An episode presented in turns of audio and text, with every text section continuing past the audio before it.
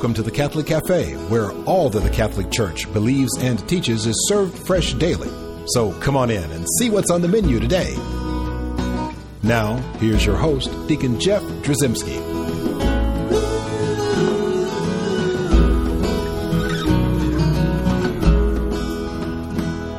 Greetings and welcome to the Catholic Cafe. I'm Deacon Jeff, sitting in the luxurious corner booth of the Catholic Cafe, and I am joined here by Sidekick Tom. Hey, Deacon Jeff. How you doing? Great, man. How are you? I'm doing great. Merry Christmas. Merry Christmas to you. I just love the Christmas season, and we're still in the Christmas season. We and you know what? We have. You know one of my favorite stories. Christmas Uh, time. It's a Wonderful Life. Well, that's a That's good your one. favorite movie. Yeah, but that's got Yeah. yeah. that does have a, a, a, grumpy old guy in it, but who's It a bad guy who stays bad. But I want to talk about a Christmas Carol. Okay. I love, I, yeah, I love that. And what do we, what do we, th- when we talk about Scrooge, we think about him as Yeah. the, uh, as this this old curmudgeon, Exactly. right? And we think about all the horrible things he's done, and everyone Mean thinks, man. People still call each other, "You're such a Scrooge." That's exactly right. But what's interesting is he was a man. If you look at the best part of the story, it's when it's the end, right? Right. It's the conversion. That's right. Well, you know what? We have here a guest who's dressed like Ebenezer Scrooge. Good stuff. He's got the top hat. he's Getting a got lot of the stares barrister's today. cane. Yeah. You know, he's got the the overcoat. He looks good. And it's Robert Hutton. Robert's been with us a couple times. Robert, well, welcome to the luxurious corner booth at the Catholic Cafe. Merry Christmas, Deacon Jeff. Oh, Merry Christmas to you as well, Robert. And and so you look so festive there with your top hat. Uh, so and it- we, we, we're talking about a Christmas Carol. Well, I do, and I wore it actually, Deacon, for a point because I love that story because it's one of the greatest stories of conversion that everybody knows. We have this me- man that is mean; he doesn't care about people. He's stingy. He's greedy, and lo and behold, God reaches out to him through these three ghosts and Right. through a person that had died that was unrepentant to warn him, and he totally changes his life. Yeah, it's a beautiful story, and it's, in fact, that's the best part. But again, don't people go through the world, you know, constantly? They're calling each other Scrooges if they if they're if they're either they're miserly or they or or mean to other people, or, or they don't seem to have the Christmas spirit, as it were. Well, I think that, that part of hu- the human nature is we always tend to view people in the worst terms. You know, we always tend to think about the worst pe- things people ever did. And the beauty about that story, because we're all to some degree like Ebenezer Scrooge. There's something imperfect in all of us. There's something in all of us that's selfish, self-oriented, that needs conversion. And the second thing about that story that I love at this Christmas time is that God loves even the most hardened sinner. I mean, think about it. The beauty of that story is you have this wicked man, but God cared enough about him to reach out to him through others, through Jacob Marley, his partner, through these quote ghosts, which are obviously this is a story, Right. but to remind a person about what really truly is important in this life. And, that, and, and that's a beautiful part of that story, and it gives us it gives us hope, right? Because you said there's a little Scrooge in all of us. There are times we all sin, and there are times that maybe we deserve to be called Scrooge, but maybe even now to look at we deserve to have the hope of Scrooge and that hope of conversion, even for the most hardened sinners you mentioned. Which And- leads us into our topic today. that's exactly right. And Robert, you've been with us before. Now you've been uh, with us on our pilgrimages to Lourdes, which is great. It And is, and actually, the, the cafe in Lourdes is much nicer, Deacon Joe. but that's okay. That's all right. That's all right. the coffee's better. Yes, exactly. It's very, very And nice. the a French puffs, roast, yeah. yes, very nice. but you've also done a show with us on the Catholic teaching on the death penalty. That, that's right, Deacon. That's something that's very close to my heart. I've worked as a lawyer for over 20 years, usually working with people in the last stages of their appeals and uh, the death penalty process in Tennessee. Yeah, and so you've spent a lot of time. You've even argued in front of the Supreme Court uh, on this on this very issue, and so obviously you have a lot of credibility as a lawyer, right? But you're also a good Catholic man. Uh, happen to be dressed like Ebenezer Scrooge, but you you've got um, a great sense of, of the Catholic teaching on the death penalty, but also now seeing this sort of uh, Scrooge-like conversion and applying it to those hardened criminals. Help us with that. So let's let's tie uh, a Christmas Carol to, to death row. How can we do that? Well, I think one thing you have to remember, Deacon Jeff, is most people that are in prison, particularly people that are in prison for very serious offenses, they tend to be isolated by their family. They tend to be put in prisons that are hours away from their families. And most people in death row, after three years, the family abandon them because they're embarrassed about having a relative in that uh, situation. And in fact, I think all of us abandon them, right? Don't we, we, uh, Many of us would just not want to think about once they're that we've seen them in the. We all pay attention to the trials. We all watch that, you know, and, and we wait on the verdict. And once that verdict is, you know, we, we put them in and we put them in prison and forget about them. Well, We do, and because of that, a lawyer that works with people on death row tends to be more than just a professional relationship. Uh, it tends to be that you're typically the only person that they can call. I, I have some. You ought to see the phone bill from co- collect calls from death row, and a lot of these people are reaching out for human contact. You know, one thing I've noticed, uh, and I'm not negating, a lot of people that are on death row have done horrible things. Right. They have. Now, there are many excuses and reasons, and a lot of the. Um, I always think of the the uh, wording of Saint Augustine. There, but go out, but for the grace of God. When I see some of the background of some of these people, I wonder whether I would be any different. And a lot of these are very broken people. Right, but, you aren't. But you aren't saying that they're that this, it's rampant with not guilty and everyone should be uh, freed. I mean, you are realizing that that there are so many men here that deserve. Uh, Well- they're, ju- they're they're getting their just punishment, or th- at least from the perspective of they're guilty. Uh, we can decide later what the punishment might be, but but there are a lot of guilty you- people you've got people across the board. You have people, obviously, that have actually committed heinous acts and did it. Um, you have people that have. There are people now that they've shown that never should have been on death row because they actually didn't do it through DNA evidence. And there are a lot of cases where there is no DNA evidence. There are cases about mental issues. A lot of these people are, are Right. profoundly mentally ill. And then, there, I mean, it runs the gambit. But really, the thing I think to talk about, it doesn't really matter. For our conversation today, let's assume a person that did it. I've had several people on death row um, that were considered the worst of the worst by, by society. But you know, the one thing is every human being responds to love. And I see as a lawyer, you know, you really can't separate your faith life from your work life. I mean, I can't take the Catholic out of me and be a lawyer when I work and be a Catholic at home. Everything I do or choose to do in my profession somehow is reflected by my faith. There's certain things I don't do as a lawyer. I would never represent an abortion clinic because that's inconsistent with my faith. Right. There's certain things that I think our faith calls us to do, which is to reach out and love with to everyone that we meet. And I think what I want to, uh, I think is important for us to talk about today is that, you know, in a lot of ways, those on death row, I think, are much more open to the gospel than many of the people that I practice law with, because many people on death row know that they're sinners. They know deep down that they've done something wrong. And the fact that God might love them and offer them a chance to be with Him for, uh, forever in union with Him, despite what they've done, is good news. You know, I remember uh, I had a client that died, uh, Deacon, uh, years ago. This was the first execution in the state of Tennessee after 40 years. And there was this um, man I'll never forget. He spent 20 years on death row. He was profoundly mentally ill. No question about that. He never would come out of his cell. He was an 8 by 12 cell. And there was a wonderful deacon named Frank Bainbridge, was a wonderful Catholic deacon in Nashville. And Frank had told me later, he went by and visited Ro- Robert's cell every week for 20 years. Most of the years, nothing happened. Absolutely nothing happened. He ignored him, didn't want to talk to him. After about 15 years, uh, Frank was telling the story that he said, You know, I t- uh, went by one day, talked to Robert, said, God loves you. And the response was, How could God possibly love me? How could God possibly love me? and that took 15 years for that to happen. It did, and just casual. And you know, the the thing is, what happened? This was a horrible offense. It was a it was a it was a horrible crime, and you had a person that was very mentally ill um, that committed it. But the interesting thing about Robert Glen Coe is because of the love that people showed him in the last years of his life, whether it's people like that deacon that patiently uh, reached out to him, people like Father Bruce Neely, is another priest who's been on our show before. Um, Robert Glen Coe was baptized before his execution. And you know, one of the last things that Robert, and there's several things that were interesting about that. First of all, after he was baptized, a lot of the mental illness issues got better, which is interesting. You know, and that was not consistent with his legal defense. I mean, I can tell you that. The uh, the other thing is that um, after Robert's death, you know, before he died, one of the last things he said to me was, you know, I thank God for death row because had it not been for death row, I would have never come to know Christ. Isn't that amazing? Now, Now, see, here- but Deacon, think about it. Here's a guy that's thanking God for being in an eight by twelve cell for over twenty years.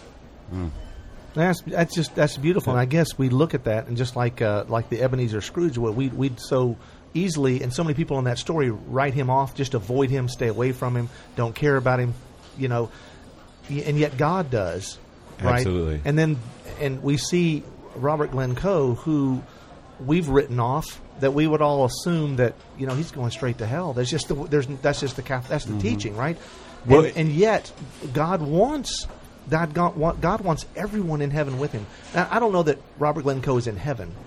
Well, I tell you one thing we know about our Catholic teaching. He was baptized at the end. And what does our Catholic teaching tell? I mean, that's the mercy of God. Remember the Yeah. story of the, the workers in the vineyard? Some are called in the morning, mm-hmm. some are called at noon, some are called at three, some come at five o'clock right before closing time, and they all get the same, Same wage. wage. Mm-hmm. And the people that worked all day say, "Well, how can you do that? That's not fair." The beauty that I see, and that's where this ties into the Scrooge story, is you have some people that have committed horribly bad acts.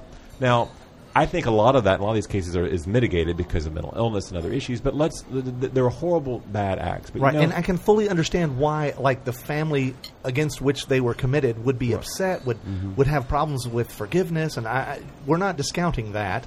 It is, but the beauty is God acting through others. In the, Robert's case, it was the deacon that patiently visited every year. It's people like Father Bruce Neely. It's people that showed love and taught him about that God does love him, and no matter what you've done, there's something lovable that's within you. That brought about a conversion. You know, I remember Deacon leaving the execution, um, which is a very uh, was a tough experience for a lawyer that's doing that. But seeing there were people that were holding signs that said "Go to hell, Robert Glen Coe." Yeah. Well, the irony is, if you think about it, that is so contrary to our Christian faith. Now, we can get later into the debate about whether the death penalty is proper, and there's, I mean, people can have a disagreement of an opinion. The church has a, an opinion on that, but what I can understand is the desire for anyone not to have salvific grace. I mean, if you think about it, and, uh, and God doesn't desire that. God Right. reaches out. What we see is that there's good in every person. Sometimes it is totally covered up uh, through sin, through uh, you know drug use, through all kinds of issues that can make it very hard to reach out to. But every human being, by being a, is a child of God and is capable of salvific grace. So I think that um, that that is our Catholic teaching. And you know what? If you discount that at the very end, if you look at that those unfortunate situations where people are holding signs, right? When when when they do that, then if you stop and think about it, it's like, well, they're they're saying there's no hope. That's right? right. I mean, you're discounting hope at that point, and you're not trusting that God can convert even the most hardened sinner. That God really can reach in there and just and just totally transform a soul. And we're saying that's not possible Right. if we're willing to to you know cast someone into hell, as it were. If we don't believe that as Christians, then we don't believe the fundamental economy of salvation.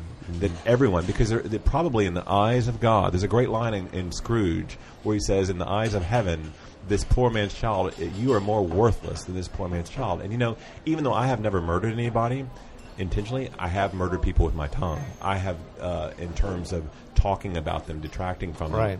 And I wonder, in the eyes of you know, in the eyes of heaven, sometimes I may be more culpable for my sins than some of these people that are on death row. So we all ought to hope that God's grace is there for all of us. Amen. Now we got more to talk about. We're going to hear a couple more great stories uh, about conversions on death row uh, with Robert Hutton. We're going to do that right after we uh, take a little break. Before we do that, I want to remind folks at home that we have a great website, www.thecatholiccafe.com. Also, I'd love to uh, hear from you. Send me an email, deaconjeff at thecatholiccafe.com. And so with that, we'll be right back.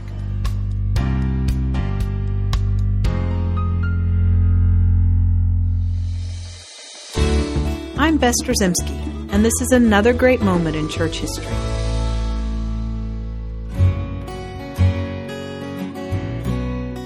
Since the earliest days of the church, Mary, the mother of Jesus, has been a shining example of perfect Christianity and inspiration to believers throughout the world. After the course of her life here on earth was completed, Mary was assumed body and soul into heaven. For nearly two millennia now, she has demonstrated her intense motherly love for us all and her willingness to intercede to Christ on our behalf, offering comfort to those plagued by pain and sorrow. Take the case of a young African girl born in the Darfur region of southern Sudan in the early 1800s. We don't know her real name because she was bought and sold so many times that even she did not know her true identity. Her Muslim captors, who kidnapped her at age seven, named her Bakhita.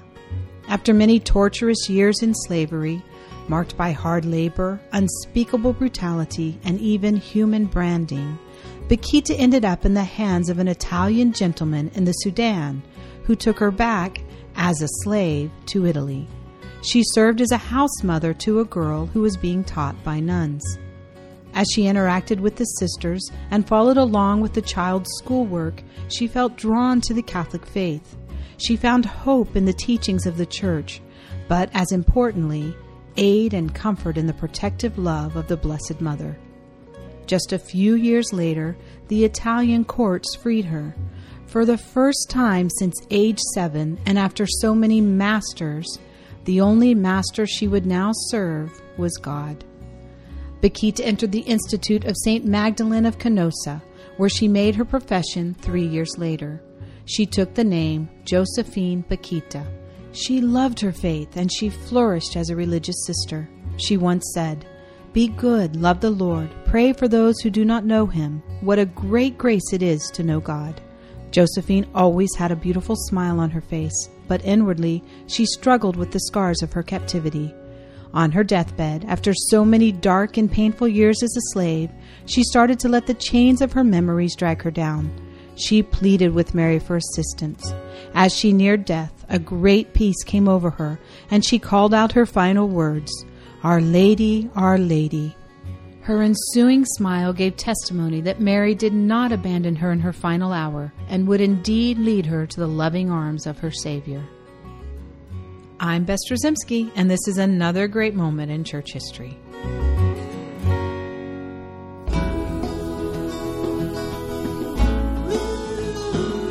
Welcome back to the Catholic Cafe. Here's Deacon Jeff. And we're back in the luxurious corner booth of the Catholic Cafe. I'm Deacon Jeff, and I'm talking with Robert Hutton, uh, and we're talking about Ebenezer Scrooge, A Christmas Carol, A and great death. man. That's right, and a great man, exactly. And so we're Probably talking. a saint, Saint Ebenezer Scrooge. If, if it were, you know, obviously it's not a real person, but the way it's portrayed, right? That's how he would have. Uh, This would be sainthood, exactly right. So you live this life, and, and, and God, you know, it's amazing. God wants everyone in heaven. He desires. We're all we're made to be in heaven, and it's our free choice. But we have this life to do something about it. Right. Right, how it ends. Exactly right. And so, and, and so, once we're dead, we can't do anything about it. But while we're alive, this is our opportunity. And so, we have to believe in the in that the power of conversion. We have to believe in in God's love being able to overcome any obstacle, including our own hardened hearts. Right. That's what Christ himself taught. Look at the good thief on the cross next to Christ. I mean, he was a thief, said he deserved to die.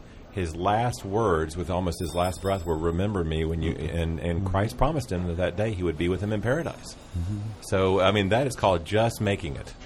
Yeah, exactly. he got in under the wire. But but the point is that's a truth about ourselves that God loves us so much that even our dying breath, a repentance on our dying breath, is enough to bring us into communion with God.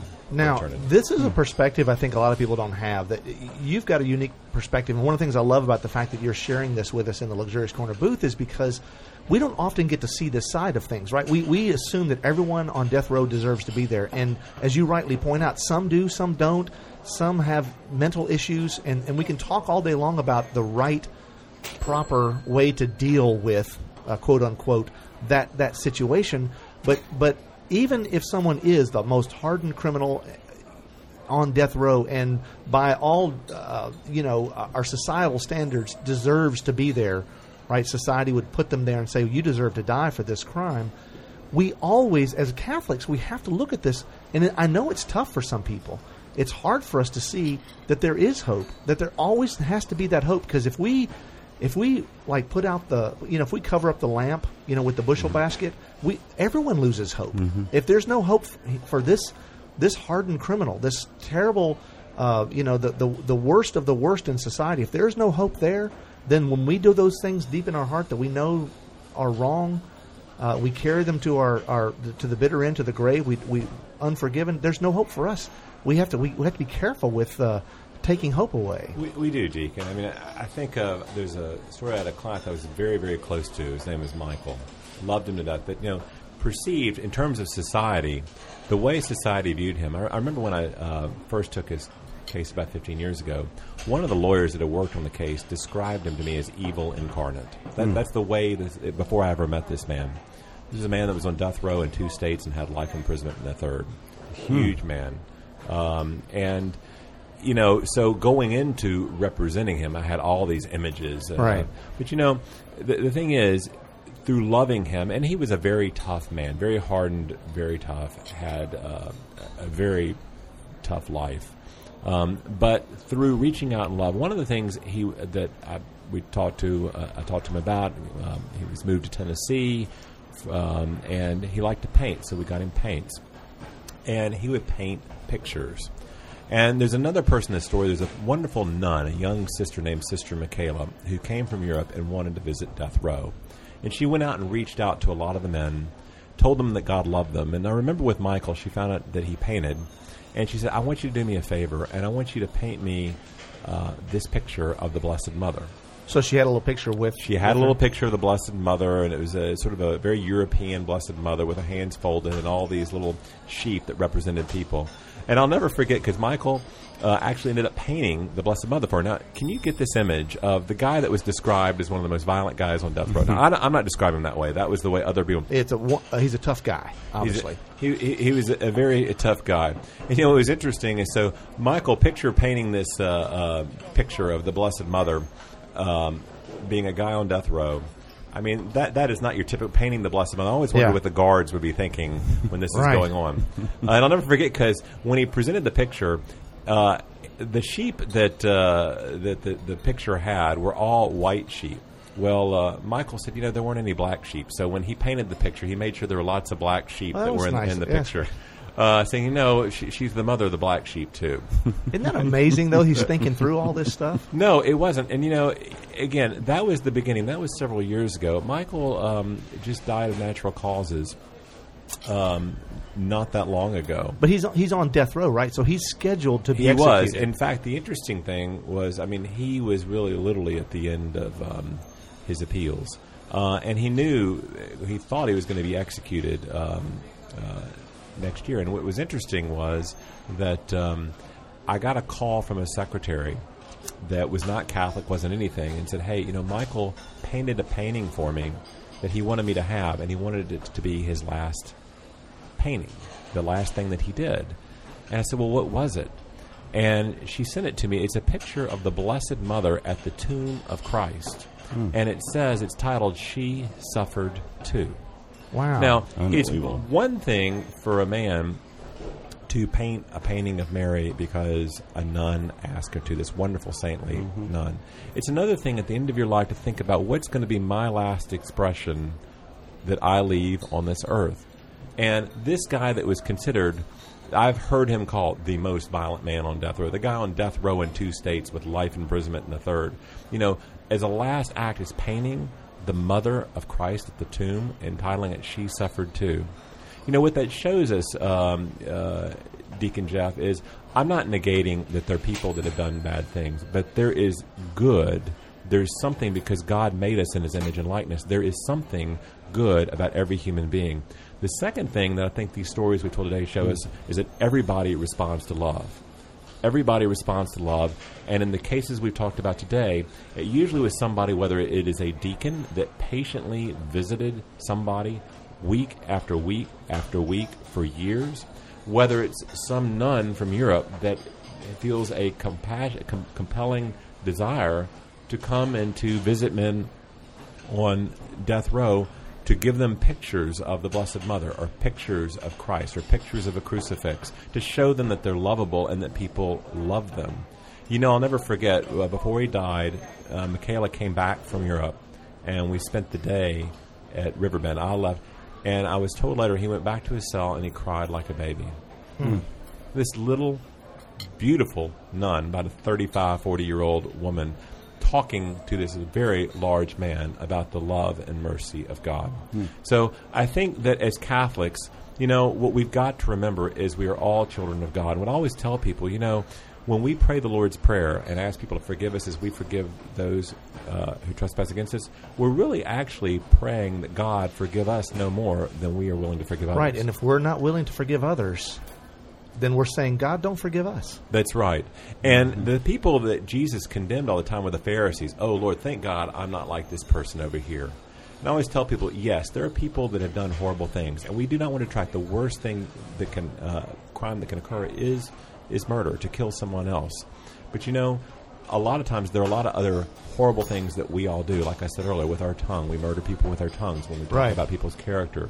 When we uh, we we hurt people, when we're selfish ourselves, and in the eyes of God, uh, a lot of times we may be more culpable for our sins than some of these other people that weren't given the great, same benefit of grace and understanding uh, that we have been given. That's beautiful. And you know, we tie this into our Catholic teaching on the death penalty, and I wonder the wisdom you see where John Paul II would think that, well, you know, in this modern day and age and in developed nations, there should be no reason for it. right? Exactly. It's like our teaching on war. You know, we can't say that war is always wrong in every circumstance because there, if, but it's only possible it's only just if there's no other means to protect a society. Right. The same thing with the death penalty. In today's world, there's simply no need for it when we've got the avenue of life imprisonment without the possibility of parole to protect society and to offer the possibility of conversion.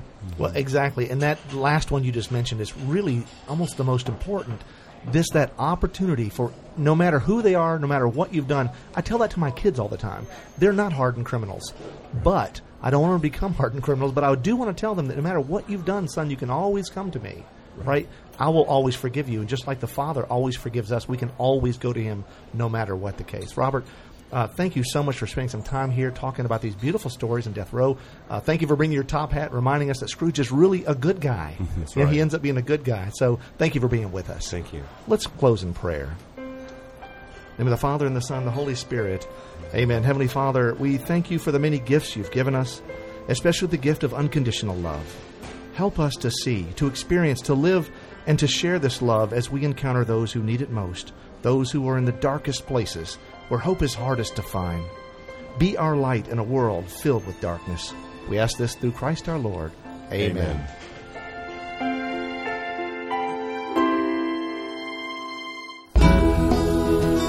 Thanks for listening to the Catholic Cafe. If you'd like to contact Deacon Jeff, send an email to deaconjeff at thecatholiccafe.com. The Catholic Cafe is brought to you by the Order of Malta Federal Association and is broadcast with ecclesial permission from J. Terry Steib, Bishop of Memphis in Tennessee. Join us again at the Catholic Cafe. There's always room for one more at our table.